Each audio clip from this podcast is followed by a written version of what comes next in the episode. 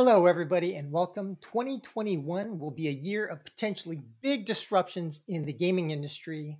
What are these changes, and are you ready? That's what we're going to be talking about today. But make sure you heed my warning. Don't say you have not been warned. So, let's talk about some of the changes that I'm seeing that will come to fruition in 2021. The first is post-COVID renormalization. The second is lack of M&A targets for growth. The third is the impact of IDFA deprecation. The fourth is this continuing trend of game studio plus ad tech vertical integration. And the fifth is the rise of China. Now, many of these changes have actually been in the works for a number of years, but are now just coming to a head this year, 2021, which may become one of the most pivotal years of change especially when we look back, let's say 10 to 15 years from now, and think back on these five changes that are actually really going to have, in my opinion, a pretty big impact from this year. So, first change post COVID renormalization. So, let's talk about this. So, 2020 was arguably the best year in the history of the video games industry, period. Okay.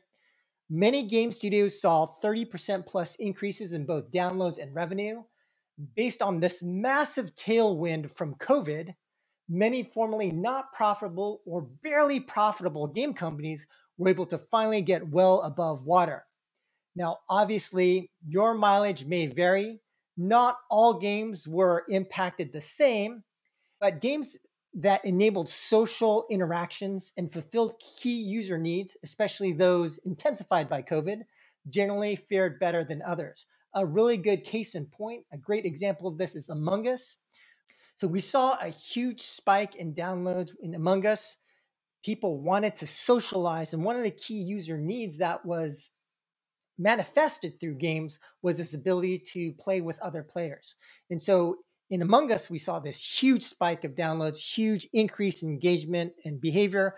But now that's kind of started to settle down, and we saw the typical kind of shark fin behavior in terms of the downloads in usage in Among Us. The other game that's really gotten a lot of positive lift from from COVID was actually Roblox. Huge increase in terms of downloads and revenue for Roblox. A lot of parents allowed their kids to play with Roblox. A lot of kids were searching for social interactions. And so during the pandemic, as people had nothing else to do, and parents actually allowed kids to do something sort of educational, Roblox saw a huge increase in usage and monetization during the pandemic.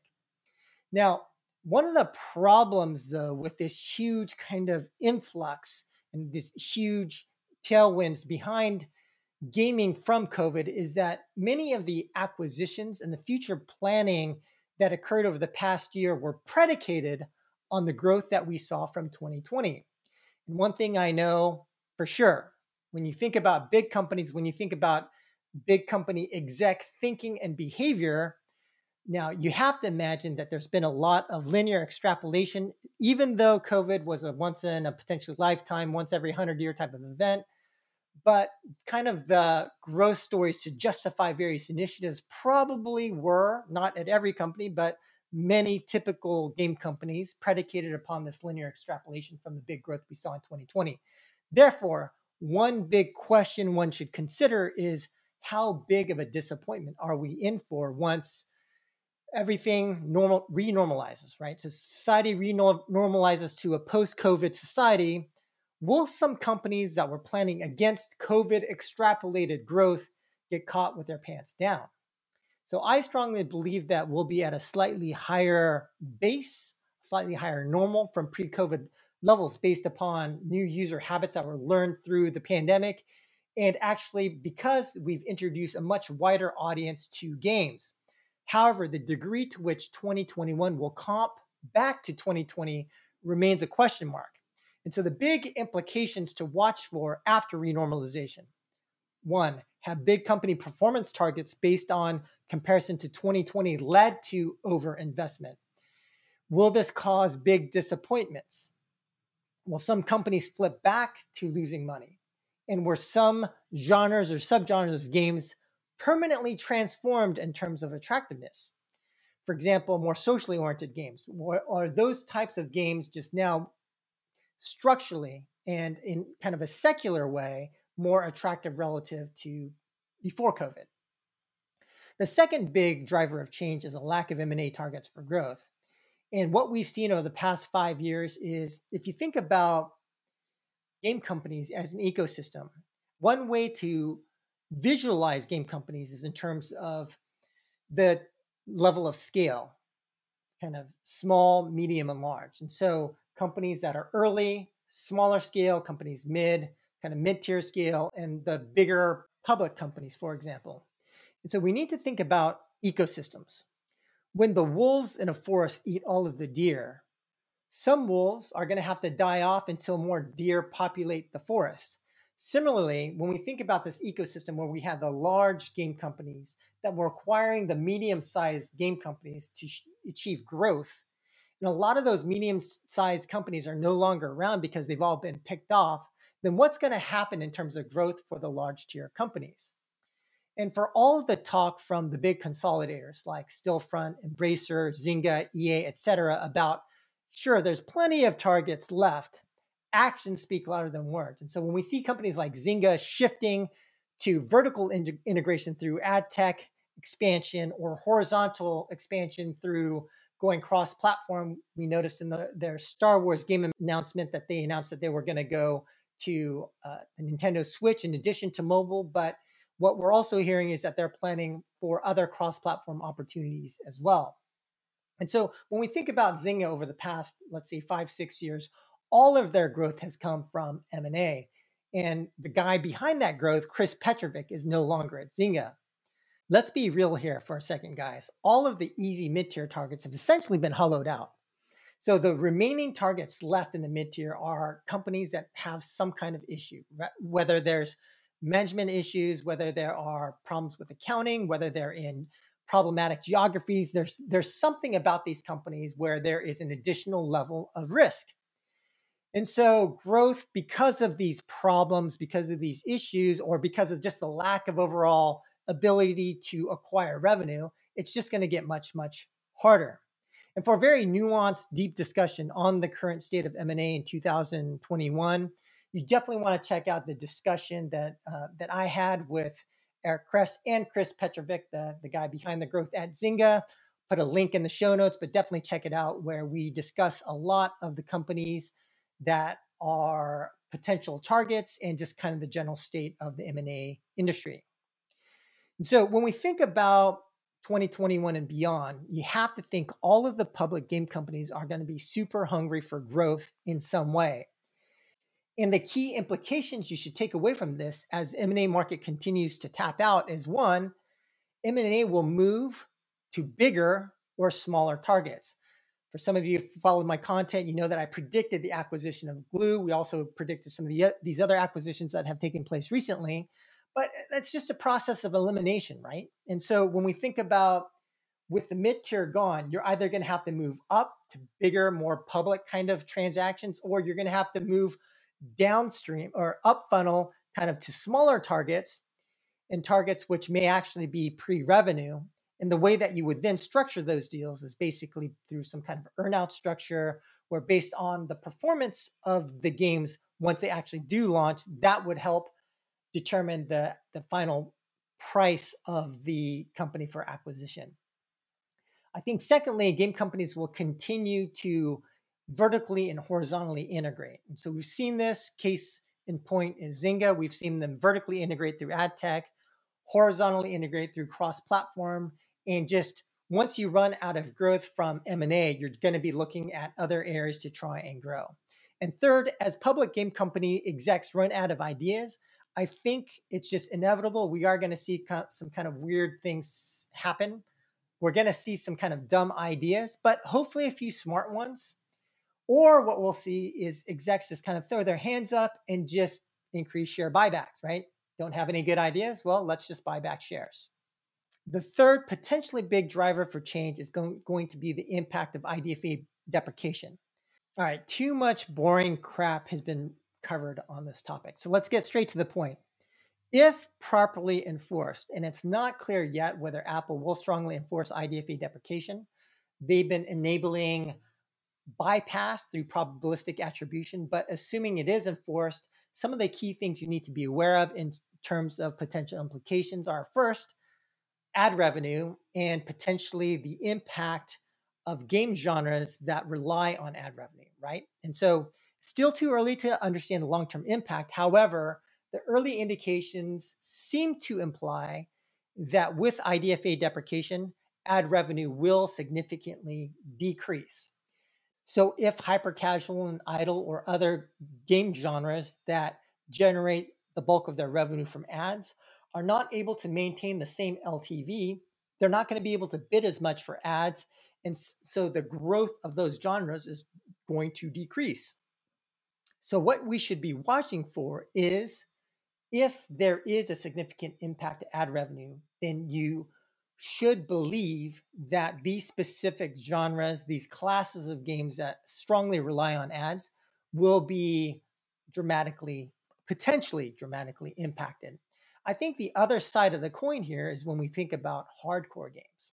So, in theory, if you eliminate the ability to target high LTV, high value players, these are the type of players that these hardcore games rely on. And so the ability to bid $20, $25, $35, or even higher for a super high spending player, a whale, if you if you eliminate that potential, then what that could potentially then do is eliminate the ability for for incumbent hardcore games to price out new entrants by deploying user acquisition and bidding so high.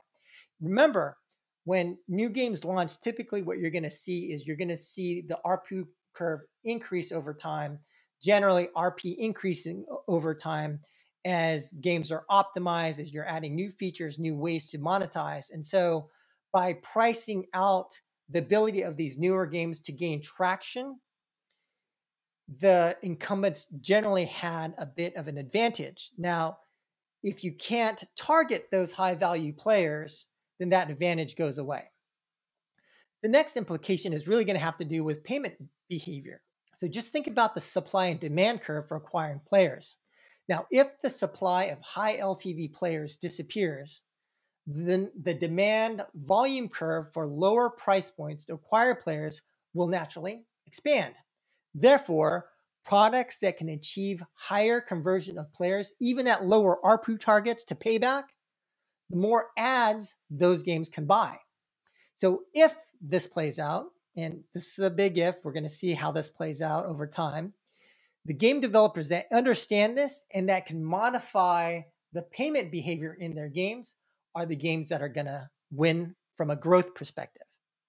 A really great talk to watch in terms of how you can actually achieve this kind of effect in terms of increasing conversion but lowering ARPU is a talk from a lead at Supercell when they talk about Clash of Clans and how they use Battle Pass to actually achieve that exact effect. Notes, uh, I'll put a link to that talk in the show notes. The other thing that I think may happen is competition within casual games. Now, the elimination of post install events to players doesn't mean the elimination of all data. So, with Apple's SK ad network, it still provides some limited attribution. It's just very limited in terms of the first 24 hours into a single conversion type of event.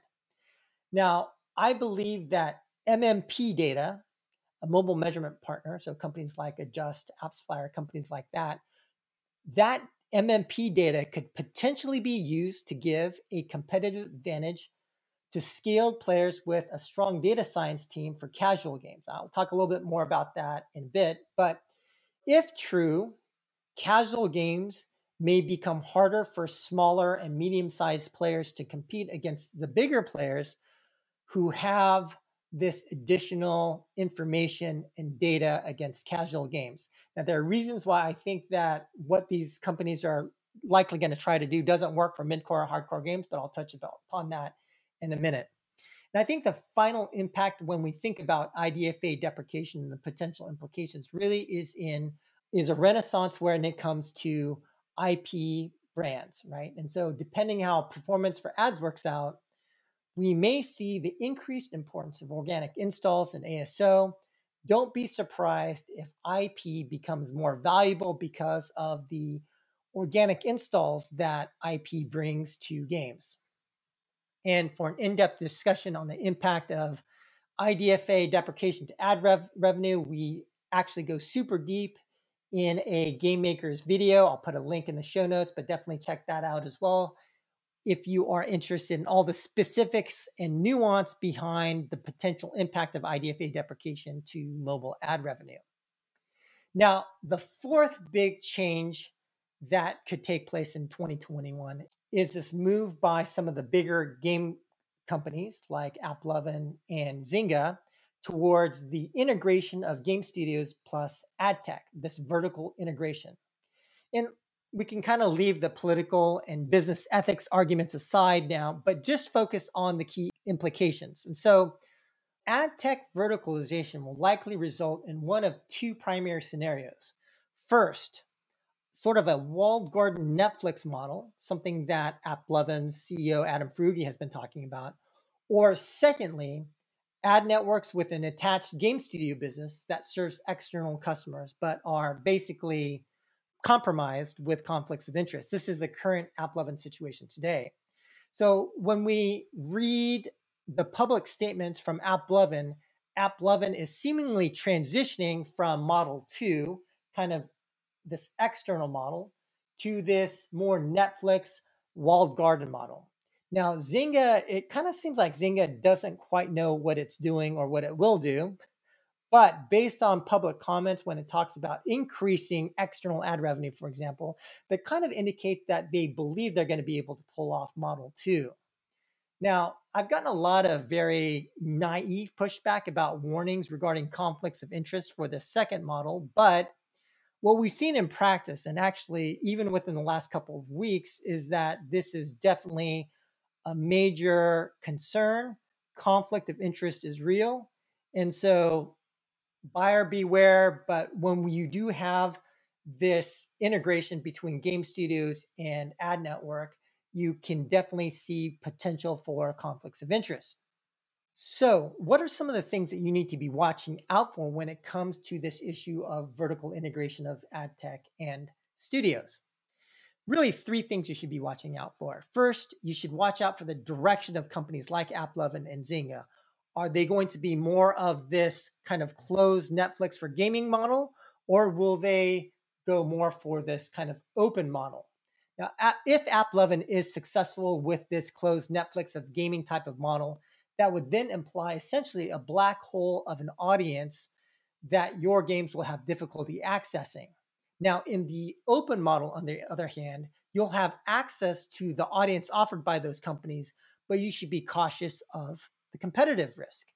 Now, what is that competitive risk? The competitive risk really is that if you have a company that owns both the ad network and the game studio, and you basically are a competitive game company running ads through their ad network, that company will get access to your data, the amount of money you're spending on ads, your bids, the type of creatives that perform the best, data related to those type of things that could actually pose a big competitive risk and does pose a conflict of interest. The second thing to watch out for is, and potentially a big reason to work with an open model ad network, despite that network potentially being compromised, would be if they are able to kind of use their vast trove of data because they've got MMP data, because they've got a lot of other data to provide capabilities like what's called auto ROAS, ROAS meaning return on ad spend. And what that means is that you could say, for example, I want to try and acquire a user and I want to bake in the margin. I want to de- I want to predefine the margin that I make on the user. I want to make a 30% margin on this user and give me as many of these type of users as you can. You're, that's what the buyer is saying to the ad network. And if you say I want a 30% margin and I'll buy as many as as you'll give me, then the ad network could then just send you all those players. And so long as that performance continues, you'll buy as much as you can. And that potentially is possible. And I've actually speculated quite a lot about this based on conversations with smart guys like Josh Chanley at Wildcard Studio, but companies like AppLovin and Zynga are, you better believe they're furiously attempting this kind of feature. They're basically trying to, and the way that it works is that if you can tie MMP data, and so MMP or mobile measurement partners have been working with a lot of game studios and collecting post install events, revenue events, purchase events, all sorts of different types of events. And so for different types of games, they now have a lot of data on those type of games, whether it's uh, ARPU data, payment data, all that kind of stuff. And so if so, so, so kind of like the holy grail here is if you, if you can use SK Ad Network to say, based on these early indicators, I can tie this player to this kind of, let's say, ARPU profile, then you could enable this kind of auto ROAS type of feature. Now, while I think AppLovin and Zynga are working on this, I personally don't think that they're going to be able to figure this out for mid-core or hardcore games. And so why not mid-core and hardcore, but why potentially for casual games? And the reason why is because casual games typically have a shorter a shorter lifespan, right? Like the the average retention days are typically shorter for casual games, and the ARPU windows are typically much tighter. For mid-core, hardcore games, you're talking about much longer period of time. And so, while I'm not even sure if this capability, the the companies like AppLovin or Zynga are going to be able to figure out, I'm sure they're working on it. I just don't think that it's going to be possible for them to do this for games with longer time periods, right? It's just too hard of a data science problem, in my opinion. And they may not even be able to pull it off for some of these casual games, but conceivable that some form of that actually works. And I would assume that they are able to pull it off. And I would say that the third thing to watch out for with respect to this is just in terms of the open model. And currently, this open model is actually under a fair amount of scrutiny and facing backlash. I mean, this situation where some of these companies have taken the data from their customers and used it to compete against them it's i'm i mean it's it's on pretty good standing this has been happening and so this model may face problems gaining traction from customers just based on lack of trust I think the UA community is getting wiser and is generally well connected. We're in a pretty well connected world where when something happens, everybody finds out about it. So don't be surprised if this whole model falls apart due to the conflicts and lack of trust issues. And really, this is going to be a trade off when it comes to the customers of these ad networks the trade off of you know what kind of scale inventory performance am i going to be able to get to make my game profitable versus the trust issue and whether you know the vendor uh, the ad network will potentially compete against you and use your data against you. Now the final change sort of trend to look out for is the rise of china. Now mihoyo the makers of genshin impact reported that they spent 100 million to develop genshin impact and the company expects to spend $200 million per year on live ops development. A tremendous amount of investment and huge, huge teams that we're talking about being developed out of out of China. In RPG and strategy genres, Lilith is proving to be one of the biggest and best free-to-play game studios in the world. Further, Chinese studios currently dominate shooter games in free-to-play with Tencent Studios responsible for both PUBG and Call of Duty Mobile, and also rumored to be working on the Apex Legends mobile game. And so, for these kind of bigger games, there currently does not seem to be a viable alternative to working with China if it's a free to play game. China now has a massive cost structure advantage, but also a highly skilled workforce with experience in building these high end game experiences.